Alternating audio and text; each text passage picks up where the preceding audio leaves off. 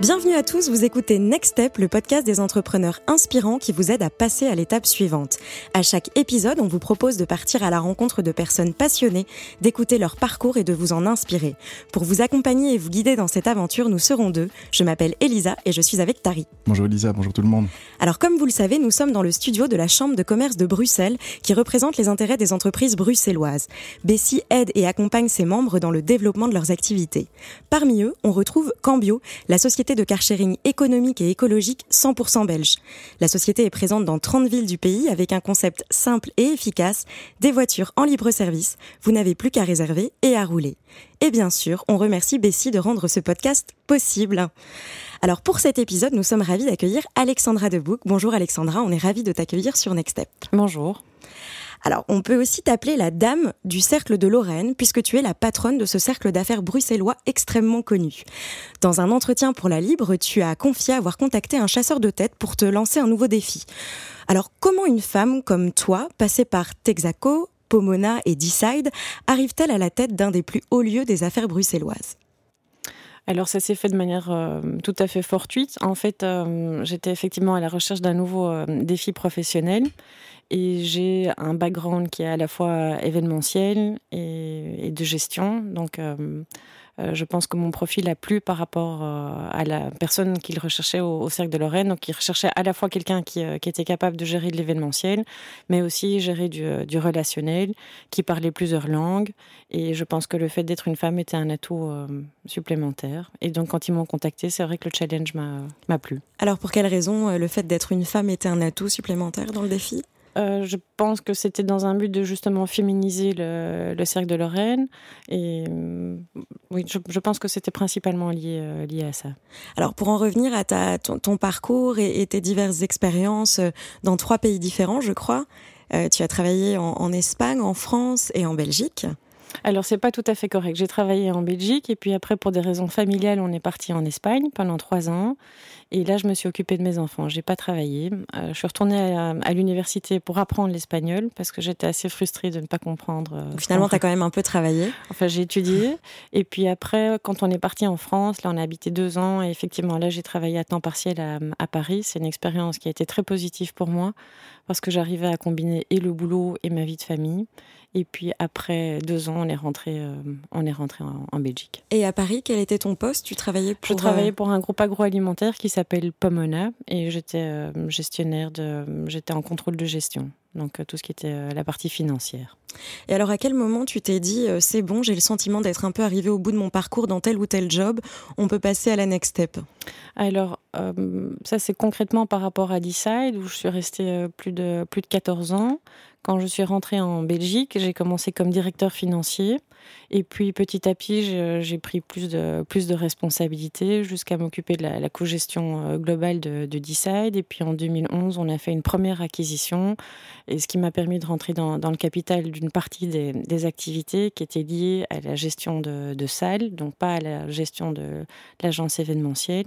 Et puis en 2014, euh, j'avais l'intention ou l'espoir de pouvoir euh, devenir actionnaire de l'ensemble du groupe. Et pour un certain nombre de raisons, cette acquisition n'a pas eu lieu. Et donc, je me suis dit qu'il était peut-être temps de, passer, euh, passer à autre chose. Et alors là, tu rencontres un chasseur de tête, comment ça se passe? Donc c'est une de mes amies qui est chasseur de tête, mais qui place des gens plutôt au niveau du bel 20. Donc euh, j'allais la voir pas du tout pour qu'elle me trouve un job, mais pour qu'elle puisse m'orienter vers les cabinets de, recrutement à, qui, à qui envoyer mon, CV. Et, donc elle m'avait donné une liste d'une quinzaine de chasseurs de tête qui s'occupent de profils comme moi, c'est-à-dire plutôt petite PME, euh, pas du tout euh, grosse société. Et il se fait que dans la foulée, une semaine après, elle a été contactée par, euh, par une grosse société qui recherchait quelqu'un pour le groupe et qui recherchait quelqu'un aussi euh, pour le cercle de Lorraine. Et ils lui ont demandé Tiens, by the way, est-ce que tu connais pas quelqu'un qui pourrait s'occuper du cercle de Lorraine? Et elle a pensé à moi parce que euh, au niveau de, du, profil, du profil recherché, ben, je, je répondais à mes critères. Et c'était un lieu que tu fréquentais déjà, que tu connaissais? J'étais membre du cercle pendant, pendant plusieurs années. Oui, j'aimais beaucoup y aller.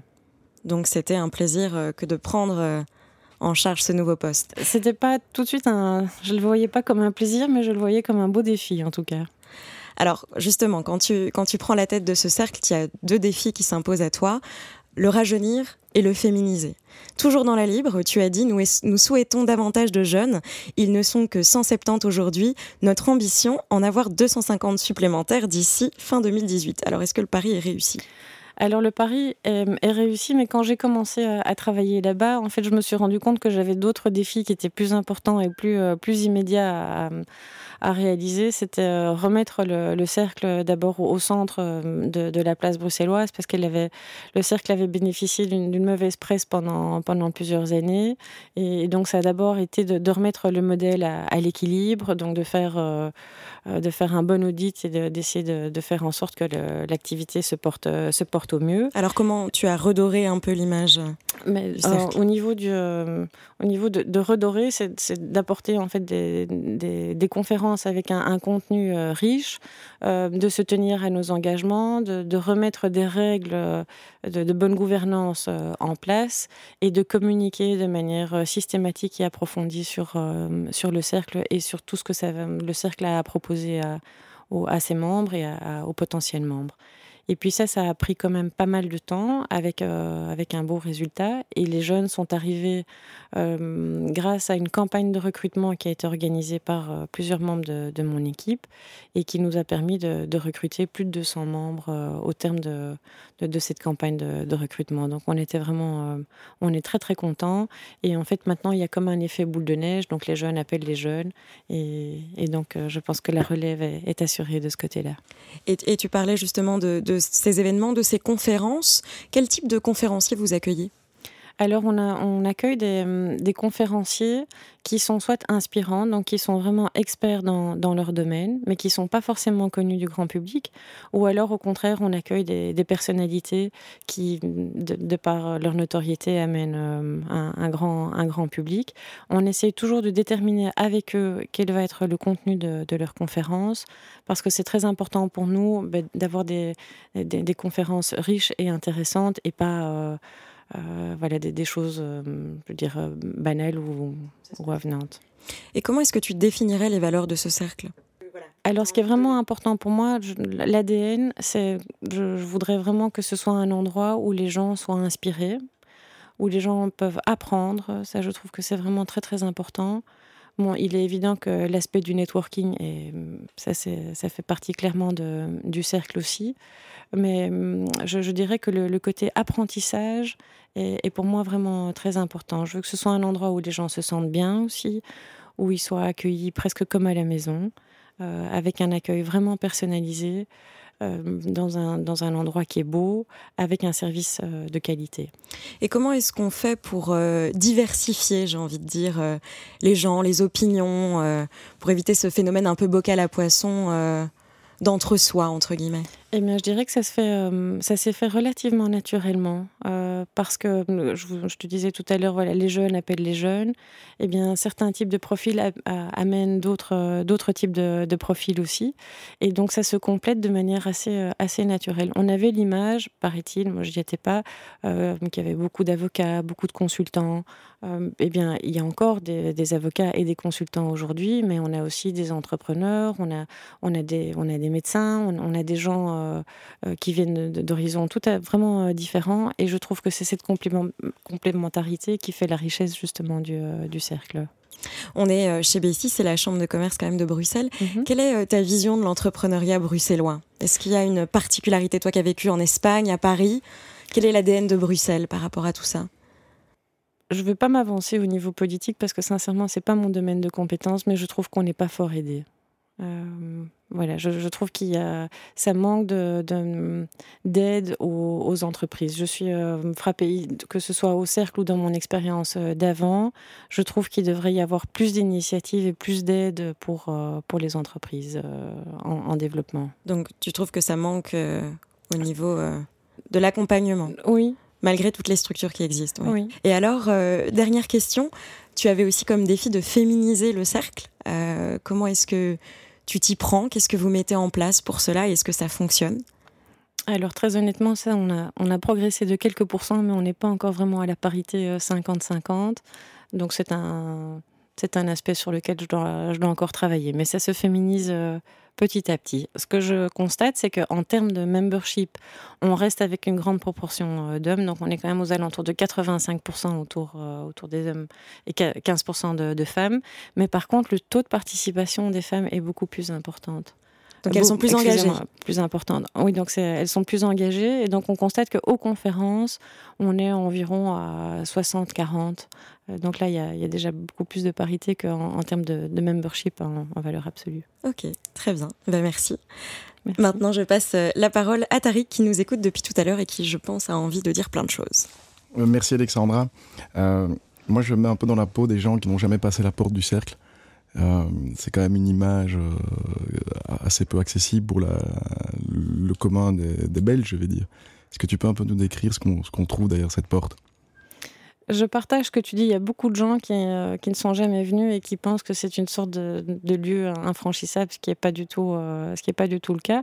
Quand on passe la, porte du cercle, eh bien, on est dans, un club, dans son club, euh, qui, qui permet aux membres de profiter de, de, de salles de réunion, d'un restaurant, d'un bar, d'un espace de, de travail et bien sûr de tout un agenda avec plus de 200 activités par an, euh, que ce soit des activités à, contenu, comme j'expliquais à Elisa tout à l'heure, ou alors des activités qui sont organisées en dehors du, euh, en dehors du cercle.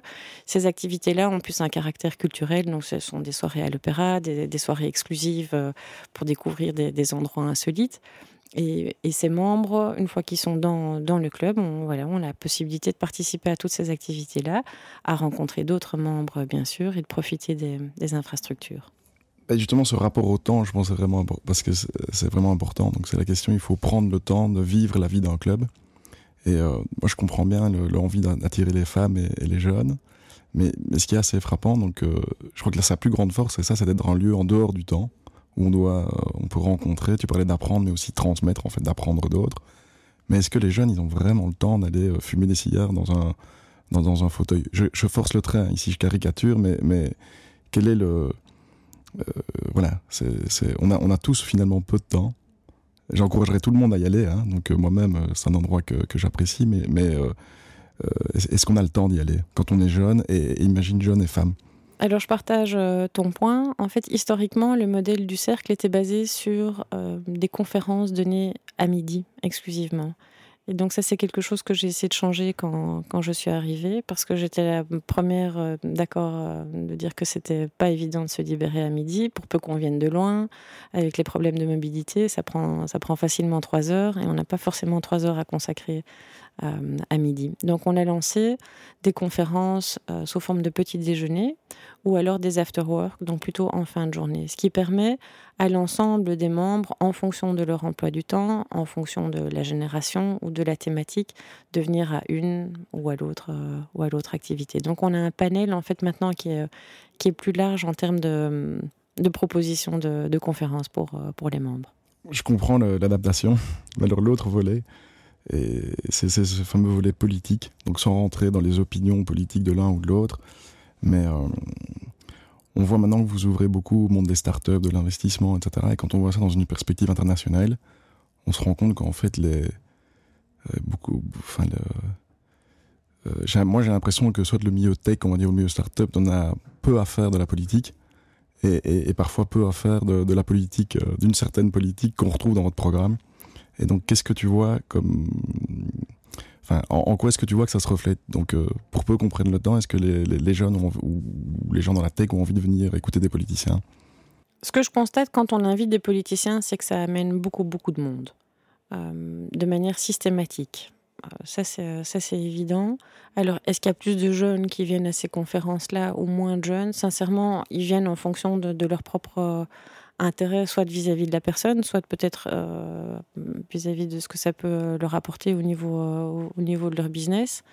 Euh, je, trouve aussi que le, le, cercle avait cette image politique, mais c'est n'est pas spécialement vrai. On, on, invite des politiques de tous les, de tous les partis, mais on a surtout des, des patrons d'entreprise, des gens qui sont inspirants, qui viennent, qui viennent parler de, voilà, de, de, leur business ou, de leur vision par rapport au business. On accueille aussi beaucoup de diplomates. Donc on, essaye d'inviter quand même au sein du cercle tous les, tous les, types de business et de, autour de, la vie économique qu'on peut avoir à, Bruxelles et en Belgique. Donc cette image de politique, euh, par rapport aux jeunes, j'ai du mal à répondre à cette question en fait, euh, parce que j'ai pas l'impression qu'ils qu'ils aient une aversion par rapport aux, politiques ou pas. Comment est-ce que tu vois aujourd'hui le, côté exclusif, donc je veux dire du cercle, mais aussi d'un club d'affaires? Donc comment est-ce qu'on peut aujourd'hui à la fois cultiver ce côté exclusif qui me semble fondamental, mais en même temps combiné à l'ouverture? On a décidé d'ouvrir, nous en tout cas vis-à-vis -vis, vis -vis des gens, parce que euh, je crois que ce côté exclusif, je ne dis pas qu'il est, dépassé, mais il faut en tout cas évoluer avec, euh, il faut évoluer avec son temps. Donc toutes nos conférences, enfin 95% de nos conférences sont ouvertes maintenant à des non-membres qui peuvent venir découvrir euh, le, cercle. On essaye de limiter ces participations à ces non, de, des non-membres à un certain nombre de participations par an, parce que sinon il n'y a plus de différence entre un non-membre et, un membre. Donc on, essaye à la fois de garder pour les membres existants une communauté qu'on entretient, qu'on anime et à qui on propose euh, des choses. Mais je trouve qu'on s'est quand même fort ouvert à, l'extérieur du fait de, permettre à des non-membres de venir seuls, sans être invités ou accompagnés d'un membre pour découvrir euh, le cercle. Et ce qui a beaucoup aidé aussi à, l'ouverture du cercle, c'est la, gestion de nos espaces événementiels. Donc on a 12, 12 euh, salles au, cercle qui vont de 25 à 500 personnes. Et tous ces espaces sont à la location pour nos membres, mais aussi pour nos non-membres. Enfin, pour des noms, pour, euh, pour un client lambda, ce qui permet en fait de, briser un peu ce tabou d'exclusivité ou de cercle super fermé dans lequel euh, on rentre pas. Une anecdote peut-être, des choses qui sont passées au cercle ou de. Oui, enfin une anecdote. Les journalistes me posent, euh, enfin, quand, quand, ils me posent des questions, souvent ils me demandent ça, ou savoir s'il y a des choses vraiment très importantes qui se sont, euh, qui ont été discutées et décidées au cercle. Euh, j'ai un, secret professionnel à tenir, donc je ne pourrais pas en parler. concernant les anecdotes, je vais, je vais réfléchir. J'en vois pas. j'ai des anecdotes, mais que je, je, ne peux malheureusement pas, pas vous parler. Ce qui se passe au cercle reste au cercle. Exactement, ce qui se passe au cercle reste au cercle on peut s'y lâcher. Alors je reviens juste avec une dernière petite question. D'habitude je le fais pas, mais là j'ai envie parce que je me dis que les, auditeurs qui nous écoutent, on en a tellement parlé en détail de ce cercle qu'on a envie de savoir comment est-ce qu'on postule, combien ça coûte, comment on fait. Alors c'est très simple. La première chose c'est qu'il faut envoyer un mail avec une demande de renseignement. Euh, auquel on répond, dans lequel on explique qu'on a actuellement environ 1500 membres, qu'on organise 220 événements euh, par an à l'extérieur et, euh, au, sein, au sein du cercle. Ça coûte 1530 euros quand on a plus de 40 ans.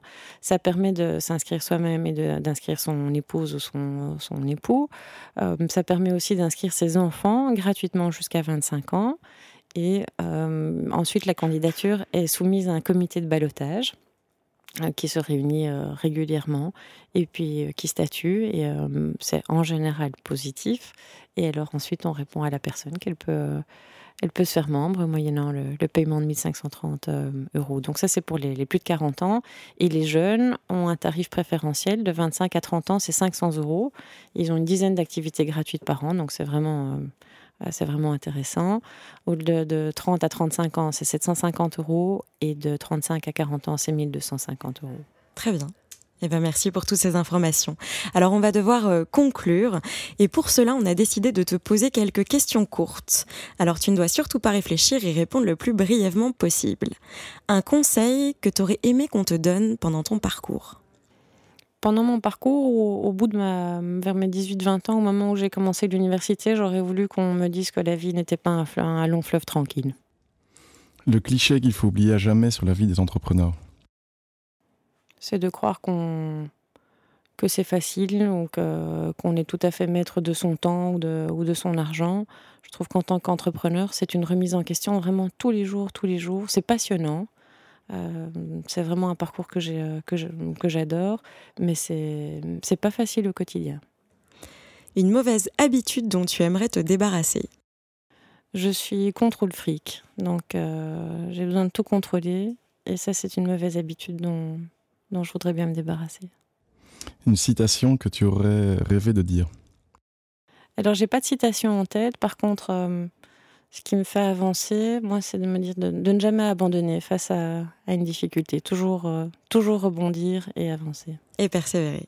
Alors c'est la fin de ce podcast. Merci pour votre écoute. On espère vous avoir inspiré. Merci Alexandra, merci Tariq. N'hésitez pas à commenter et à nous donner votre avis. On se retrouve très vite pour un prochain épisode. Merci à toutes et à tous. À bientôt. Merci beaucoup.